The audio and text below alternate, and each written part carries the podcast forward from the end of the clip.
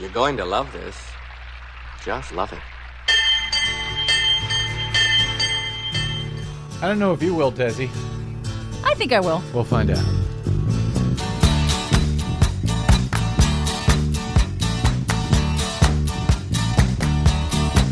Well, I don't know why I came here tonight. Me neither. I got the feeling that something ain't right. Ah. I'm so scared in case I fall off my chair. And I'm wondering how I'll get down the stairs.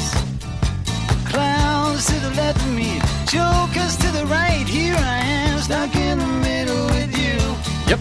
Yes, I'm stuck in the From Pacifica Radio in Los Angeles, this is the BradCast as heard on KPFK 90.7 FM in LA.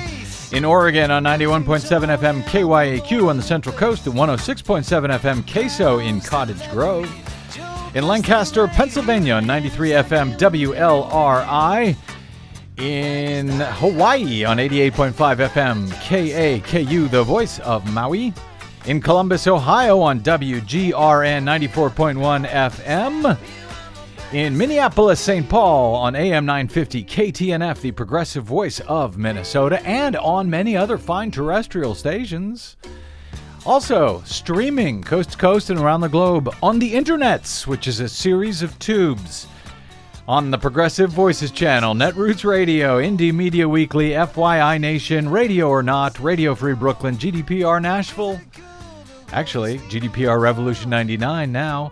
Detour Talk, Radio Monterey, and Radio Sputnik, blanketing planet Earth five days a week. I'm Brad Friedman, your friendly investigative blogger, journalist, troublemaker, muckraker, an all around swell fellow, says me, and sometimes only me, from BradBlog.com. Thank you for joining us for another action packed, thrilling adventure, which it will be because first, I need to offer apologies. I know you're not supposed to start a radio show with, you know, apologies, but uh, I'm going to apologize because. Well, first to you, Desi Doyen, because um, all the stuff that I was hoping to do today, Yeah. yeah, not going to do it Uh oh. totally just uh, tossing it out. Have no idea where we're going here because uh, some news stories sort of came in late that I want to uh, I want to be able to deal with. And the other reason I want to apologize is uh, to listeners is because I had hoped today. We've been talking a lot about elections all week, and that was, you know, following on two weeks of, of our our convention coverage.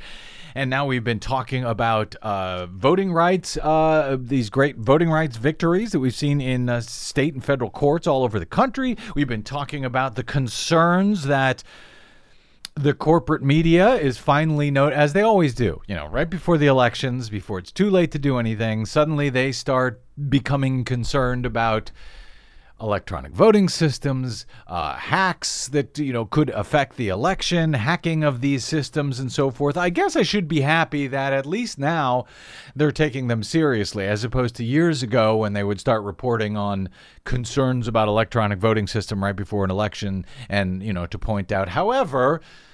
The voting machine companies say these systems are secure and there's nothing to worry about. They can't be hacked, etc., etc.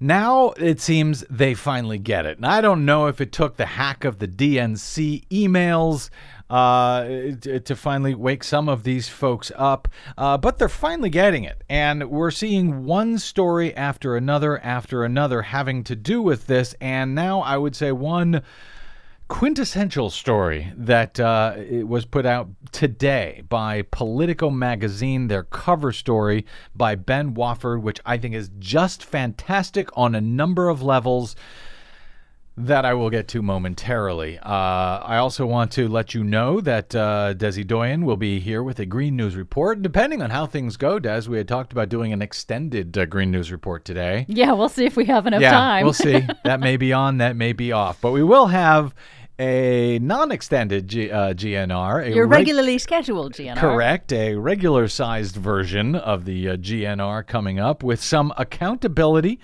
some accountability news up in Michigan, and two different stories uh, in related to Michigan, actually And accountability. and accountability, and um, some disturbing news about uh, young voters actually Um, and then uh, our old friend Donald Trump. Uh, Oh, goody. Recycling nonsense. Still and again, these zombie myths, these lies about climate change that just don't die no matter how much they are proven wrong over and over and over again. We talked a little bit about that on yesterday's program with Ron, uh, Ron Johnson and About Ron Johnson, not with Ron not with Johnson. him. Correct. Yeah, Senator Ron Johnson had made these ridiculous uh, claim long ago disproven claims, and he's still out there on the radio making these same stupid claims about the the planet cooling and so forth, as if.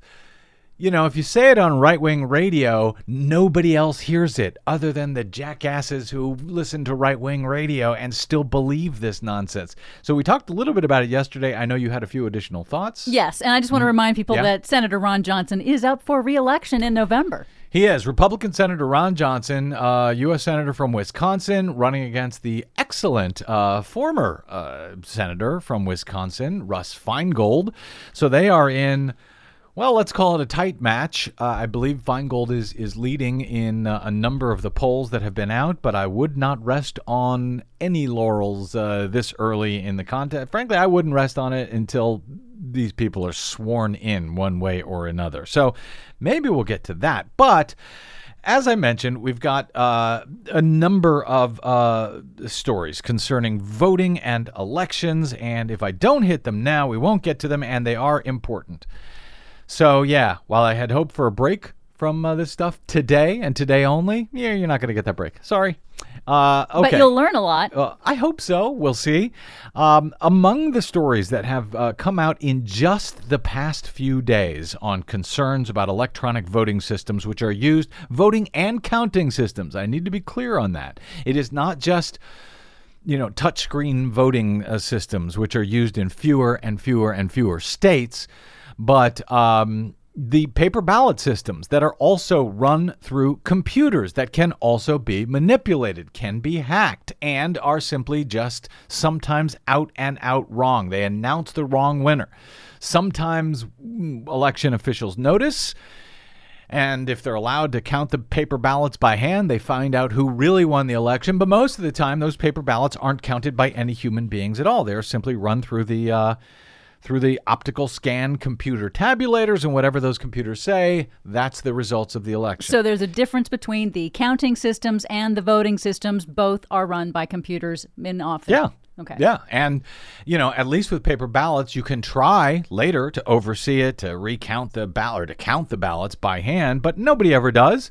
Uh, there's very rarely any checking of those ballots whatsoever. In some states, a tiny sample is hand counted after the election is certified. But then, generally, even when they find errors, they go ahead and certify it as is anyway. So, okay, so we've got the corporate media now finally uh, noticing these problems just by way of a few stories.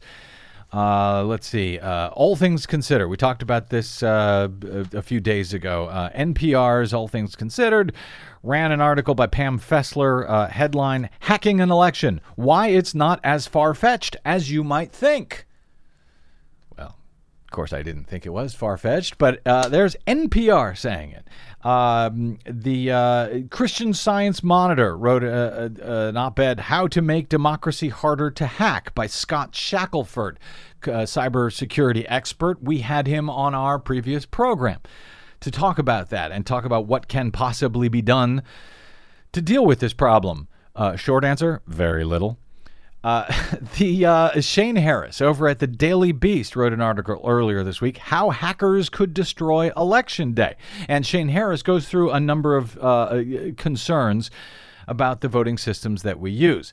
Uh, just to give you the bullet points here, he describes uh, the uh, intercept the ballots. That once the ballots are cast at a polling place, they're sent to another location to be counted, and while they are in transit, they're vulnerable to tampering, especially if they travel electronically. That's one way. Lie to the voting machines. This one may be a trickier, uh, one of the trickier hacks to pull off, he says, but potentially one of the most damaging.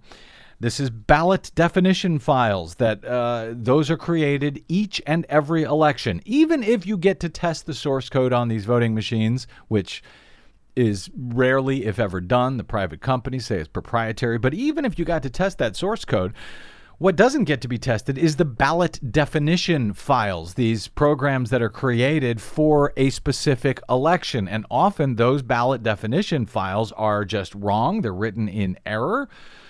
Um, or they can be purposely uh, written uh, incorrectly, as we saw, for example, in the HBO documentary Hacking Democracy, Emmy nominated uh, documentary.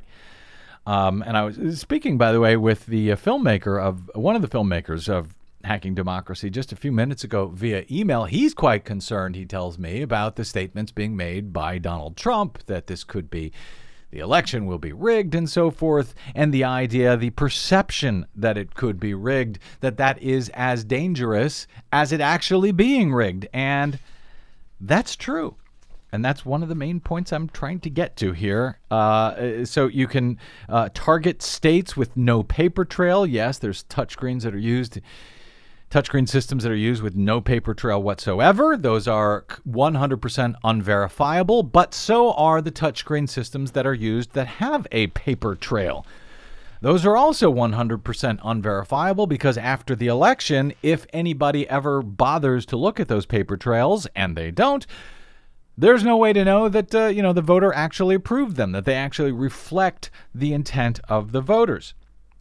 Uh, you can go after wireless uh, systems. Go after a lot of these systems use some form of Wi-Fi. We saw that earlier this year, or was it last year? I've lost uh, track. But out in uh, uh, Virginia, I think it was last year, they they found uh, in one of these electronic voting systems that were used out in Virginia that you could hack them from the parking lot, and that the passcode the, the password in use for the machine was hard coded into the system. It was A, B, C, D, E.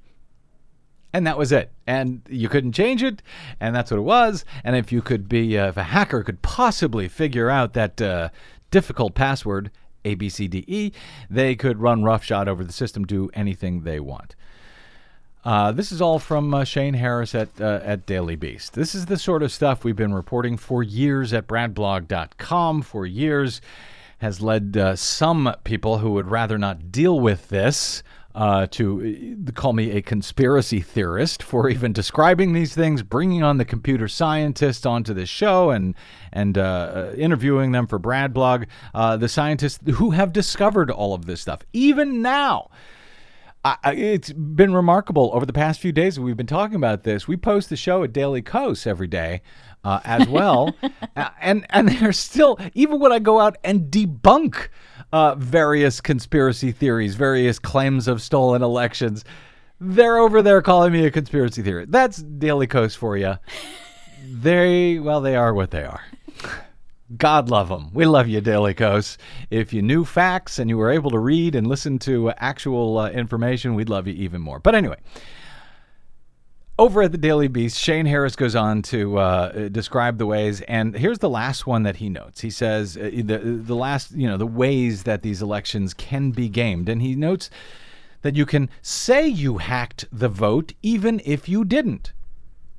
Uh-huh. Hackers, hackers, he writes, don't need to actually hijack a voting machine or ballot software to undermine confidence in election results. Merely the credible claim that an election had been tinkered with could compel a candidate's supporters to cry foul, particularly if the vote counts are close or if the candidate performed worse than expected.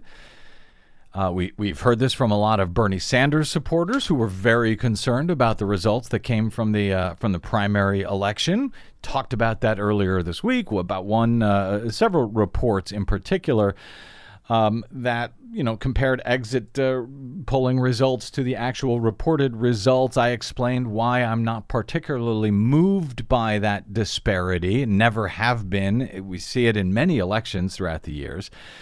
One of the reasons I'm not moved is because my reaction is the same either way. Count the ballots. I don't care about comparisons to exit polls.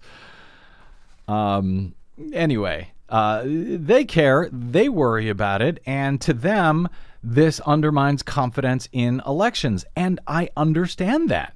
And that's the problem with systems that you cannot oversee. Back to the uh, uh, uh, Shane Harris here. Uh, he writes, um, quoting from Avi Rubin, one a computer scientist at Johns Hopkins University. He's one of the first computer scientists to warn about the problems of hacking votes. This was back uh, more than well over a decade ago, about 15 years ago at this point. He said if you have a system that's been shown to have vulnerabilities, even if someone doesn't attack them but creates the impression that they might have in a closely contested election, you've got a problem. Well, that's funny, and that's what the uh, HBO, uh, the filmmaker uh, from the HBO's Hacking Democracy, was saying just a few minutes ago today before we went on air via email. Um, Daily Beast goes on to say, given Trump's claims, Trump's Donald Trump's claims that the system is rigged and his pattern of inciting supporters, it's not hard to imagine the nominee seizing on just the claim of foreign hacking as evidence of interference. He could also uh, sees on the claim of domestic hacking as well. What does it matter who hacked it? Uh, or who is alleged to have hacked it. If you're undermining uh, the, the, confidence in the results, this is a concern for elections. Which brings me now to Politico's remarkable story today. This cover story at Politico magazine by Ben Wofford, and it's just terrific. Headline How to Hack an Election in Seven Minutes. Subtitle with Russia already meddling in 2016, a ragtag group of obsessive tech experts is warning that stealing the ultimate prize, victory on November 8, would be child's play. Now, I'm going to set aside for the moment uh, the claim about Russia because we don't know. Democrats have claimed that Russia is hacking. The uh, Jeh Johnston, the Johnson, the Department of uh, Homeland Security Secretary, says the we are not attributing these hacks to anybody at any time. So I'm set that aside for a moment because here's the point: whether it's foreign or domestic, it does not matter. Uh, if uh, it, you know if an election is hacked whether it's Russia or China or Iran uh, or ISIS or someone here locally who doesn't like Donald Trump or who doesn't like Hillary Clinton or who didn't like Bernie Sanders or whatever it was, it doesn't matter. We need to be able to oversee our elections. Now, what does the Ben Wofford's story? It, the reason I love it so much actually is because it goes through this group of uh, computer scientists and security experts from Princeton University uh, several of whom, a number of whom we've had on this program over the years. Uh, they cover a lot of the stories that uh, we've reported on at bradblog.com, uh, including a lot of the stories that we actually broke there for the first time. Uh, including one of the very first hacks here, which involved a Diebold touchscreen machine uh, hacked by Princeton University in such a way that they were able to, in about 30 seconds' time, flip the results on that machine with a virus that would pass itself from machine to machine, flip the results of the election with uh, nary a trace left behind to be discovered by anyone. And that was uh, after uh, I helped them. Uh, you obtained the machine. Yeah, uh, obtained the Diebold uh, touchscreen um, that from an insider, frankly, that had not. Uh, this was before anybody independently had been able to even examine these machines publicly. So uh, they talk about that hack, but many, many more that we have covered over the years. The uh, uh, Sequoia Edge hack uh, is a, the Sequoia touchscreen machine where uh, Alex Halderman uh, and and and friends out of Princeton had replaced the election system with Pac Man on the machine, and they did so without breaking any of the machine seals, without even opening up the machine. Undetectable. They put Pac Well, it was detectable well, in mean, that Pac Man was on the. Playing. But yeah, you wouldn't have seen. In, in fact, they could have replaced it with something much more nefarious that would have. Uh, uh, been undetectable because there was no sign that the machine had been uh, tampered Breached. with. Yeah. Uh, the time we reported at uh, Brad blog on the scientists from Argonne National Labs who were able to find a way to hack these systems remotely from the parking lot with about $26 in parts from Radio Shack. Uh, the great internet voting hack that also Alex Halderman uh, did after he left Princeton, went out to Michigan, where he's now a professor at University of Michigan uh, was able to take over the entire system that was about to be used in an election in Washington D.C. An internet where they're doing these stupid internet voting syst- uh, uh, uh, schemes. Uh, they're still trying to get these done around the country, incredibly. Uh, so one was about to go live a few years ago, and uh, computer scientists said, "Well, it, this hasn't been publicly tested. It hasn't. Nobody's hack tested it. Red Team tested it. Tried to penetrate the system."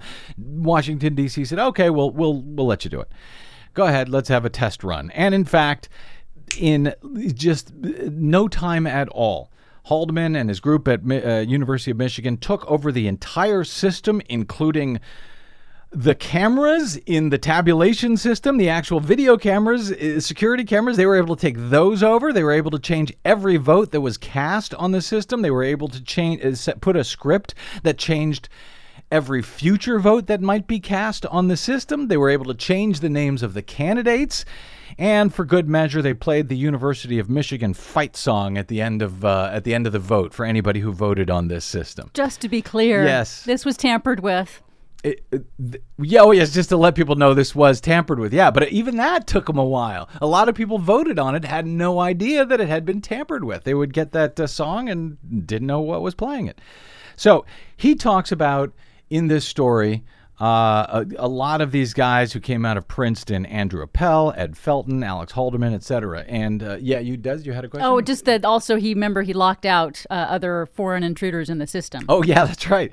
When he was in there hacking the Washington, D.C. internet voting scheme, uh, he noticed that there were other people in there, computers from China and Iran, I think, at the time. Uh, and he actually was able to change the password to keep them out. So, uh, you know, it is, as uh, Politico magazine's uh, Ben Wofford describes, child's play to take over these systems. And uh, I wrote about it at bradblog.com today and, and about uh, part of it that I'm going to hit you with here in a moment.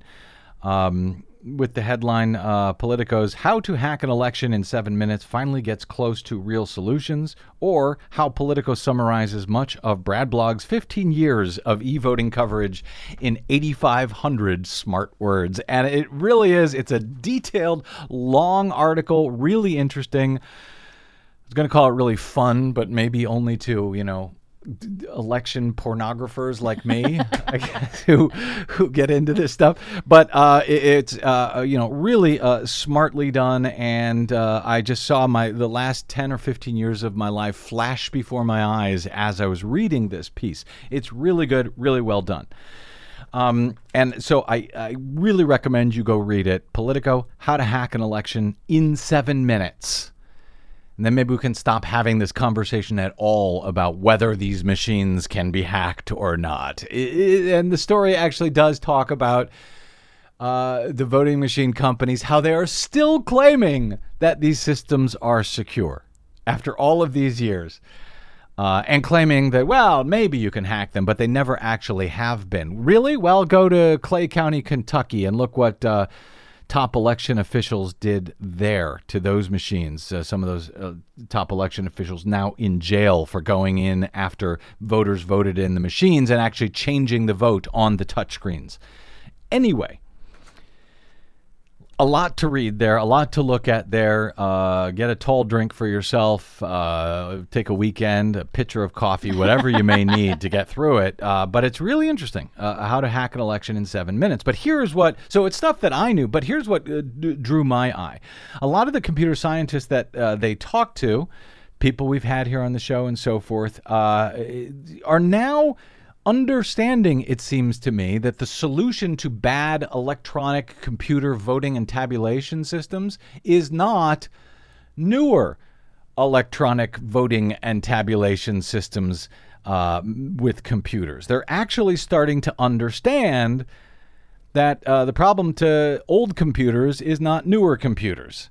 That those same new computers still present a problem where we don't know what to do, where the public cannot oversee the results of the election, where the public simply has to trust in whatever the computers say. Or, in the case of some of these uh, computer scientists over the years, have suggested well, if we encrypt it, if we use military grade encryption that cannot be hacked, never mind whether it cannot be hacked or not. But with the military grade encryption, um, this will make it very, very difficult to hack and we can trust it. Well, the problem is uh, that may be true for computer scientists. and cybersecurity experts who understand encryption and how this works. But for the general public who does not, what you end up with is a bunch of gobbledygook where there is no way to know whether it was uh, the results are accurate or not. So one of the people uh, mentioning uh, that as a solution, uh, Rice University's Dan Wallach, uh, who's been a great longtime critic of the existing e-voting systems, he explained it this way. He said, uh, according to uh, Wofford at Politico, Wallach walks backward through the concept of offering a thought experiment. The most unimpeachable election technique, he says, would be to count the votes on an enormous corkboard. Every voter would pin his or her vote, and the public would count the results together. Everyone would see the votes, and everyone would agree on the result. And he's right. That's it. If everyone can see the results, if everyone can see all of the ballots up on a corkboard, then we could all have confidence in the results. So he's getting close. He's getting close to the real solution. But then he goes on to say so the way to do that is with crypto- cryptography that people can check their results afterwards. And Wofford is skeptical uh, of that. He writes Encrypting the vote would allow a public accounting while keeping the actual votes private. Voters would make their selection on a digital processing machine. They'd then receive an encrypted receipt, a random assortment of numbers and letters. Their vote would then be uploaded to a public bulletin board online. Any voter could compare their own encrypted vote to see if it matched the numbers and letters online. Wouldn't necessarily tell you how you vote because then you'd be able to sell your vote, buy and sell votes. But you could see that, oh, the system has the same numbers and letters that you have on that uh, in your hand. The vote itself would be scrambled and completely secret. A complex function known as homomorphic cryptography would count the votes without encrypting the source. Wofford writes Crypto, as is known in the field, would secure our elections something close to permanently, but it would challenge fundamentally the way that we vote. It would make the act of gawking at random source code a civic requirement, and it would abolish the concept of a uh, countable ballot, a human countable, human readable ballot forcing us to trust that incomprehensible code is the equivalent of a ballot. Cryptographic voting is still years away from ready, he says, but it also begs the question of whether the concept has simply transferred a technocratic leap of faith from one part of the electronic system to another one. It seemed uh, difficult to believe after a bruising decade of invisible votes and disappearing ballots that voters would put their faith in something so abstract. He goes on to say, after four explanations from Wallach, I was still dumbfounded. And that's my point.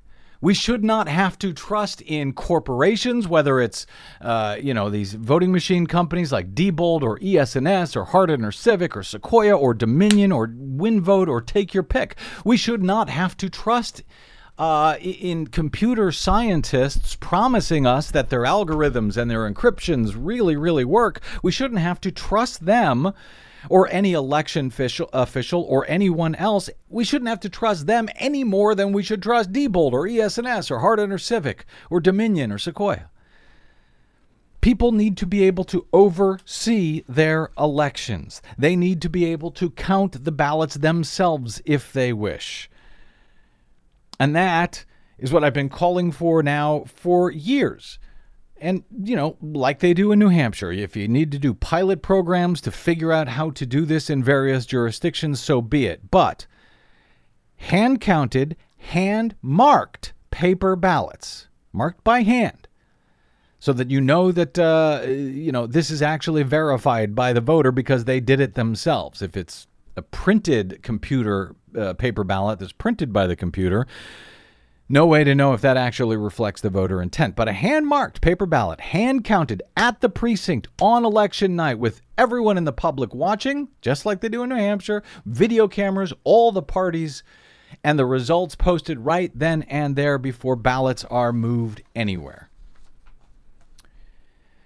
Uh, now, Wofford goes on to talk a little bit about this and a little bit more about uh, the computer scientists like Andrew Appel one of the great uh, uh, cybersecurity experts here, uh, one of the early hackers of voting machines. Um, who talks about this, who says, you know, there's a, a very simple and old fashioned recipe that we use in our American democracy. The vote totals in each polling place are announced at the time the polls closed in the polling place to all observers, the poll workers, the party challengers, any citizen that's observing the closing of polls. He goes on to describe how the totals in that precinct would be written on a piece of paper. Pencils do just fine. Then signed by the poll worker who has been operating the polling site. Any citizen, he says, can independently add up the precinct by precinct total, and that's a very important check. It's a way that with our precinct based polling systems, we can have some assurance that hacked computers could not undetectably change the results of our election, particularly at the central tabulator. So he's calling for uh, almost the same thing I'm calling for, but I think he's doing it based on uh, optical scan computer counts at each precinct. I'm saying it's got to be based on actual human beings counting it at each precinct. But he's getting closer. Wallach's getting close. A lot of these uh, computer scientists who I think you know have done just God's work o- over the past decade, exposing the serious vulnerabilities of these voting systems. But when they do, they often recommend a different computer solution to take its place. A, com- a solution with a computer that may very well have same of uh, many of the same problems that the other that the older computer systems had. After all, it was computer scientists, many of them, who recommended the systems that we use today. So, uh, you know, I don't blame these uh, computer scientists. Uh, that's what, you know, if you're a computer scientist and someone asks you for a solution, you're probably going to suggest a computer science solution. right? Yeah. If you're a Western doctor, you're probably going to give Western medicine as a prescription as opposed to alternative medicine. So this makes sense. What is the old saying? If you're a hammer, everything looks like a nail, or some whatever that. Uh, so I, you know, I do understand it, but but uh, it seems like the good news here is a lot of even these computer scientists are going through and saying, yeah, you know what? The answer is not more computers. The answer is not uh, less transparency. The answer is not uh, cryptographic system, systems that the public can't even understand at all.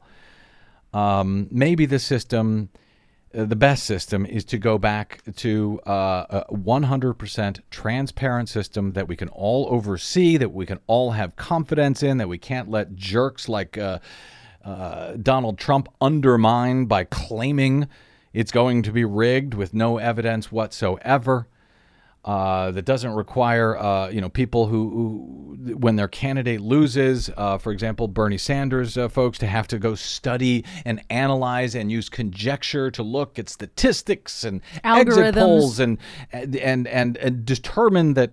Uh, you know, here's why we think this was uh, either wrong or, or hacked or defrauded. It won't require our president to, to, come out as he had to yesterday and respond to Donald Trump's claims and say, well, they are they're ridiculous. And by the way, they are ridiculous in the case of Donald Trump.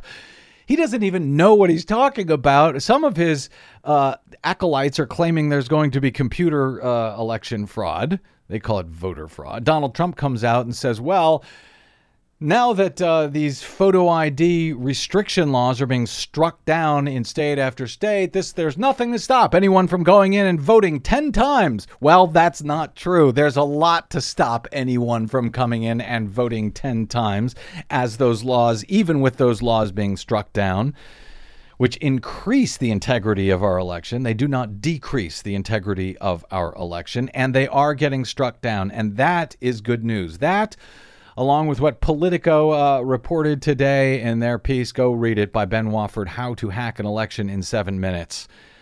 But don't do it until we're done with the broadcast. We're going to take a quick break and come back and talk uh, a little bit more about this um, this uh, voting rights decision in Texas, which I'm comparing to the Alamo where uh, all the Texans were just wiped out, where they lost, where they oh died. boy! uh, that's kind of what's happening to the Republican uh, uh, voter suppression laws in Texas and elsewhere around the country. We've got some news on that and more today on the BradCast.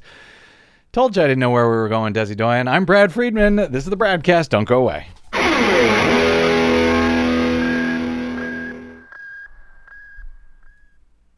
Hi, this is Desi Doyen from the Green News Report and the Bradcast, both brought to you without corporate or political influence. Why? Because we rely on you to help keep us completely independent. Please drop by bradblog.com slash donate today and help us stay on your public airwaves. That's bradblog.com slash donate. You'll thank yourself later. I'll thank you now.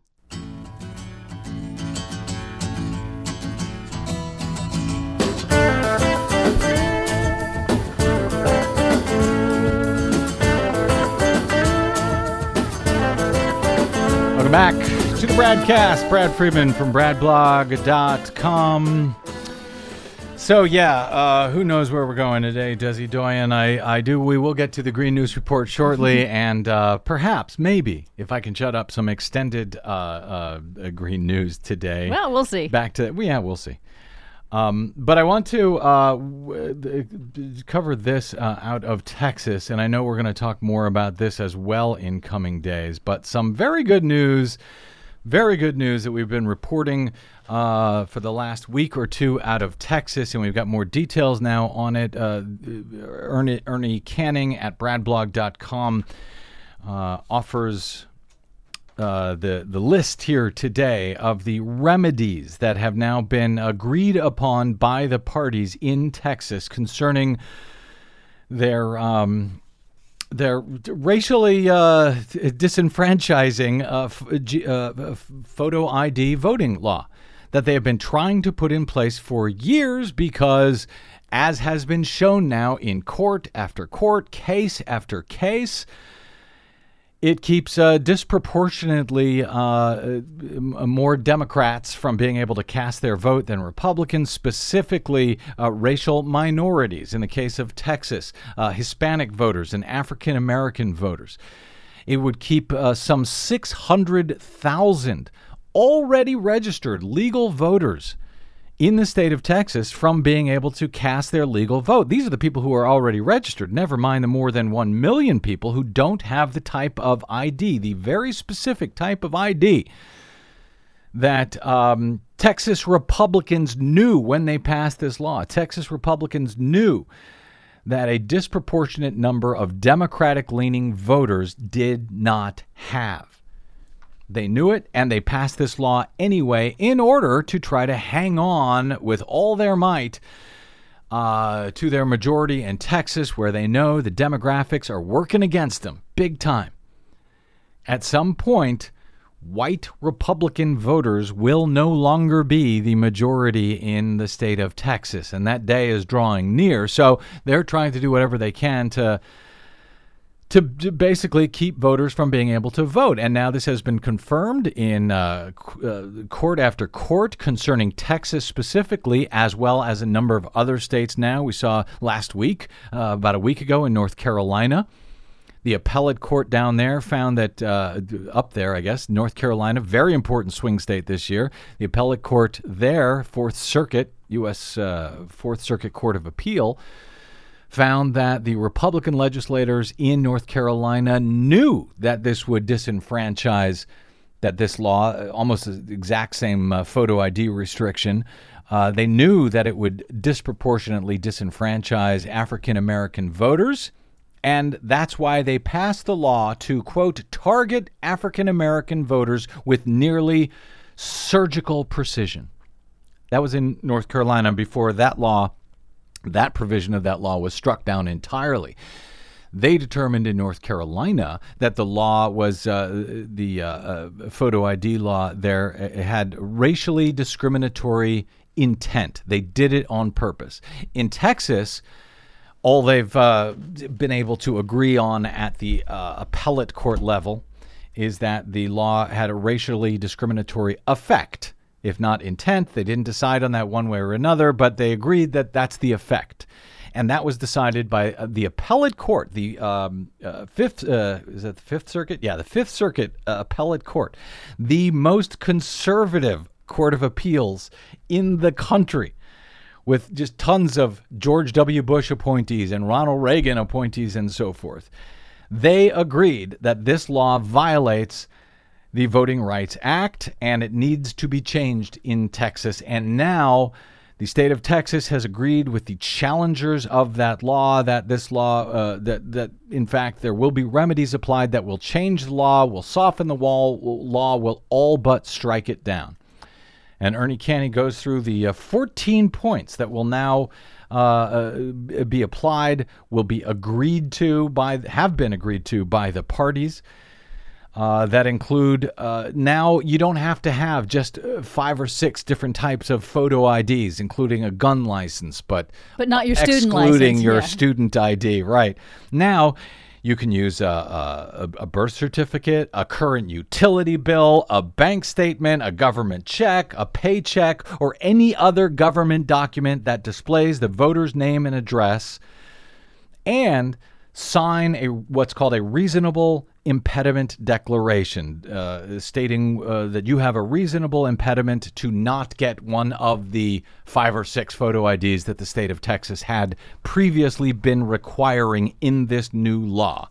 This new law that was passed despite all, any lack of polling place impersonation. No evidence of it whatsoever in the state of Texas uh, out of uh, millions and millions of votes cast. And yet they said they were doing this to stop voter fraud. Well, they weren't. They were lying. This was to not stop voter fraud. This was to stop Democrats from voting. Uh, and basically, what this does is it returns the law to kind of what it had been before, what it is in many states, which, yeah, uh, the majority of states uh, already uh, require some type of ID. That's not a problem. If, you know, as long as you can give them a utility bill, a bank statement, a, a check, a, a paycheck, a government check, and so forth. That's fine. That has never really been a problem. The problem was this very specific type of ID, of photo ID. Um, and that's something that, uh, you know, they never tell them that on Fox News. They just pretend uh, Democrats don't want to show any ID because they want to steal the election. That's not true. Democrats don't mind showing ID, but a reasonable uh, number of uh, uh, you know of types of ID that you can show. And by the way, federal law requires that everyone show some type of ID, a legitimate form of ID, uh, when they uh, register to vote. Yeah, and then the it first do- and that does not exclude poor people and minorities and the elder- that the elderly. list and- of, of right. don't inc- exclude exactly. Um, so uh, really, really good news. This really good news continues. You can read the details uh, at bradblog.com from uh, Ernie Canning. I'm sure we'll be talking with him on air here about this in the coming days. But one of the other things that's great about this, you know, even uh, when you're allowed to sign an affidavit uh, to you know to say I couldn't obtain an ID uh, and here's why. Even when you are allowed to do that, poll workers can still, in, in many cases, challenge it. Oh, I don't think your uh, your the excuse you gave on the uh, affidavit is good enough. Uh, or whatever it may be. Now, they've been up in Wisconsin, they've been ordered to do that as well, to use an affidavit type system. Uh, but specifically in this agreement from the uh, challengers to this law, it specifically says that the uh, reason given, the voter's lack of ID and the voter's claimed impediment to obtaining ID prior to allowing a voter to cast a regular ballot with a reasonable impediment declaration, shall not be challenged, shall not be questioned by election officials. So they can't use this as a way to challenge it. And by the way, those voters are allowed then to vote not on a provisional ballot, as is the case in some places, but on a normal ballot in Texas. This is great news for Texas voters. Put aside Republicans, put aside Democrats, because when it comes to voting, all I care about is that any voter who wishes to cast a vote, any legal voter who wishes to cast a vote, that they are allowed to cast that vote and that that vote be cast and counted as cast. And by the way, counted in a way that that voter can know it has been counted as cast. Texas isn't. They haven't gotten to that point yet, but at least uh, some 600,000 otherwise disenfranchised voters will now be able to vote in the presidential election this year. And oh, by the way, Texas has, as we previously reported a couple weeks ago, Texas has spent $3.5 million. These so called fiscal conservatives in the state of Texas conservative my ass. They have spent three and a half million dollars defending this illicit, unlawful statute. Racially discriminatory statute. Exactly. Yeah. uh, unlawful statute. It violates the Voting Rights Act, as they have been told for years, and they've done it anyway. And they've spent three and a half million dollars of Texas taxpayers' money defending this illicit, uh, racist law. And by the way, as a term of the uh, agreement, the remedy, the uh, court-ordered remedy here that they uh, Texas has now signed on to, they now have to spend an additional two and a half million dollars in a voter education program to educate them about the new ID law and the way this ID will now work. So this is costing Texas taxpayers millions of millions of dollars to stop absolutely no fraud, to only keep people from voting and those people who lost their votes in previous elections while this uh, discriminatory law was in effect, they will never get their vote back. But for now, um, for now at least, hopefully, they will be able to vote uh, uh, this fall. There is, uh, there still could be a challenge all the way up to the Supreme Court. Um, this uh, remedy remedy is temporary for now, for November. Uh, so there still could be some changes in this story. We'll talk about that another time. But for now, good news, great news out of Texas. Hey, Texans, go vote. You got no excuse not to anymore. Quick break, and we're back with Green News and Desi Doyen. I'm Brad Friedman.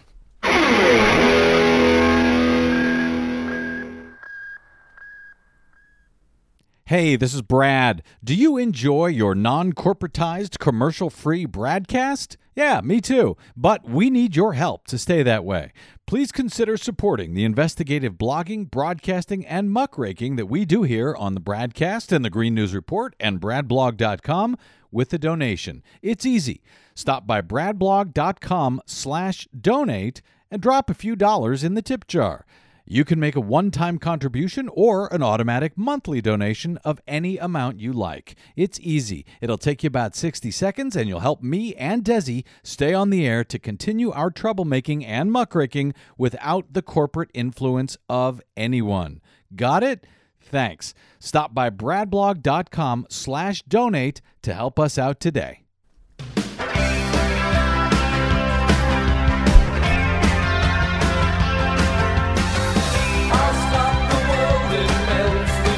Melting for Desi Doyen here on the green on the green. Where are we? What is this? Who am I? what day is it? Right. Yes. Uh, welcome back to the BradCast. Brad Friedman from BradBlog.com, melting for Desi Doyen and her Green News Report, which is uh, coming up in mere seconds. Uh, we, and we may. I know you wanted another bite at the Ron Johnson apple. Oh yeah. We talked about it yesterday. I'd like to smack Ron Johnson around a little you, bit. You yes. do? Yes. Okay. If there's time. Uh, okay. Uh, well, I think there will be. So let's uh, let's get to it. Uh, our latest Green News report, and then we'll let you uh, smack around Ron Johnson some more. All right?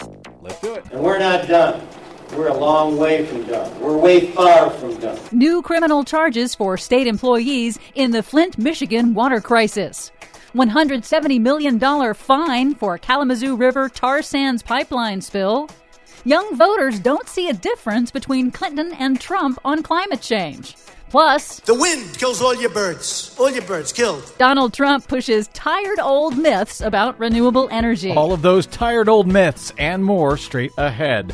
From BradBlog.com, I'm Brad Friedman. and I'm Desi Doyen. Stand by for six minutes of independent green news, politics, analysis, and snarky comment. And you know, when you have clean coal, you're talking about a fraction of the cost. Really? Sounds good. When you have clean coal, let me know.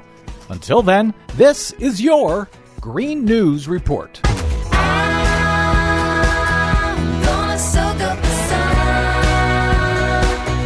Okay, Desi Doyen, after all of these years, I'm sure you're tired of all of these tired old myths. but they don't ever seem to die. No matter how tired, no matter how old they are, if they tell them on Fox News, they keep getting told. And now they keep getting told by Donald Trump. Yep, if you are a regular listener to the Green News Report, you already know that house cats kill far more birds than wind turbines. So do skyscrapers. You also know that the price of solar energy and wind energy is plummeting and is now competitive with or cheaper than dirty, polluting conventional fossil fuels. But those facts clearly have not reached Republican presidential nominee Donald Trump. The alternative is so expensive. It's so expensive. And honestly, It's not working so good. I know a lot about solar. I love solar, but the payback is what? 18 years. Oh, great. Let me do it 18 years. The wind kills all your birds. All your birds killed. Of course, in reality, rooftop solar panel prices are rapidly falling and now pay for themselves on average in less than nine years. And wind turbines don't kill all the birds. Far from it. So, why does Donald continue to repeat these tired old myths? Because he likes recycling. And there you go. He's also because he's a tired old man. But did you say that skyscrapers kill more birds than wind turbines? Exponentially more. The type of skyscraper, for example, that Donald Trump builds all over the world? Yep. He's killing all your birds. All your birds. Although the national political conventions over the last two weeks demonstrated stark differences between Democrats and Republicans on climate, many young voters apparently don't know that. According to a new poll by youth climate activist group Next Gen Climate, 44% of millennial voters living in battleground states believe that there's no difference between Hillary Clinton and Donald Trump on climate change. so, hey, millennials, Clinton accepts climate science and wants to expand renewable energy. Trump calls climate science a hoax and wants to expand fossil fuels. Now, a lot of those millennials are critical of Hillary Clinton that she hasn't done enough or won't do enough on climate change. Any thoughts on that? Yes, it's true. She does not go nearly far enough. However, that doesn't mean she's a climate science denier, just like Donald Trump is. Fair enough. Accountability in the Flint water crisis. Michigan's Attorney General has indicted six more current and former state employees, including the top official in charge of drinking water quality. They are charged with falsifying water tests, obstruction of justice, and covering up warning signs of lead contamination in the Flint water supply. At a press conference announcing the new charges, Michigan Attorney General Bill Schuette said they're not done yet. Now, we've now charged nine people, nine people with crimes. And we filed a civil suit against two companies that had the knowledge and the ability to stop the problem, but they failed. And we're not done. We're a long way from done. We're way far from done. But are they done cleaning up the water in Flint, Michigan? No, there is still a problem with Flint's water. A sort of fracking apology from former Pennsylvania Governor Ed Rendell. He was speaking at a fossil fuel industry sponsored event during the Democratic convention, and in a surprise admission, Rendell said he, quote, made a mistake when, as governor, he rammed through permits for fracking and said he didn't regulate well construction or toxic fracking wastewater as well as it should have been because he was in a rush to get the economic benefits. The admission comes too little too late for residents, however. According to desmogblog.com, Pennsylvania state regulators have confirmed at least 200 cases of water contamination caused by fracking. Finally, Enbridge, the company responsible for the 2010 tar sands pipeline oil spill in Michigan that fouled 40 miles of the Kalamazoo River and is still not cleaned up. Enbridge has reached a settlement with the Justice Department and the EPA over the spill. They'll pay more than $170 million in fines, penalties, and pipeline upgrades. That's in addition to a $75 million state fine. However, that total in fines and penalties is still about $150 million less than Enbridge made in profits in the fourth quarter of last year. Man, probably also a tax write off for them, and nobody's going to jail, I'm guessing? Nope. Imagine that. Much more on all of these stories and more that we didn't have time for at our website, greennews.bradblog.com. Find us and follow us on the Facebooks and the Twitters at Green News Report. From bradblog.com, I'm Brad Friedman. And I'm Desi Doyen. And this has been your Green News Report. A, B, C, D, E, F, G, H. I got a gal in Kalamazoo. Don't Yeah, uh, you know, uh, Carl Howard, our friend at uh, Facebook, uh, posted in response to uh, today's Green News Report. He says, uh, It's not windmills that kills all your birds, it's wind. We got to keep all the wind out of this country until we figure out what the hell is going on. That's good. well played, Mr. Howard. Uh, all right, Desi, you wanted to, uh, t- speaking of uh, myths that won't die, zombie uh, myths, uh, you wanted another shot at this Ron Johnson thing. We played a little bit from it yesterday. U.S. Senator from Wisconsin running for reelection against Russ Feingold goes on a right wing radio program, and he says. the, the climate hasn't warmed in quite a few years. I mean, that, that's that is proven scientifically. So that's why they've changed the, the terminology from global warming to climate change. Right. That covers everything. Also a myth. Uh, the climate has always changed. It always will. But uh, you know, the whole climate change debate gives, and they've been there are all kinds of quotes from adherents of uh, and promoters of climate change. The reason they're doing it is it's just such a great opportunity to control, you know, pretty much government But and cons- control your lives. I mean, again, I don't know why they want to do it. There, there's an arrogance of power there. They're, they're utopians. They really think they can create heaven on earth, and, and oh, where it's failed in the past, those people like Stalin and Chavez and the Castros, the, the, the nutcases in North Korea, Okay, I just wanted to jump in and say that I think that he is what he is saying is extremely irresponsible and shameful. Uh, Senator Ron Johnson, you know, by comparing uh, to these these totalitarian regimes, all that the folks that are concerned about climate change, all that the scientists are saying, all that the environmental groups are saying is, hey, this is a looming problem that also puts us closer to the risk of extinction. And all we're talking about is paying a few pennies more on the dollar, maybe at best, to transition to clean energy that won't kill people from pollution, which it is doing right now, and won't kill people from extreme weather events, which it is doing right now.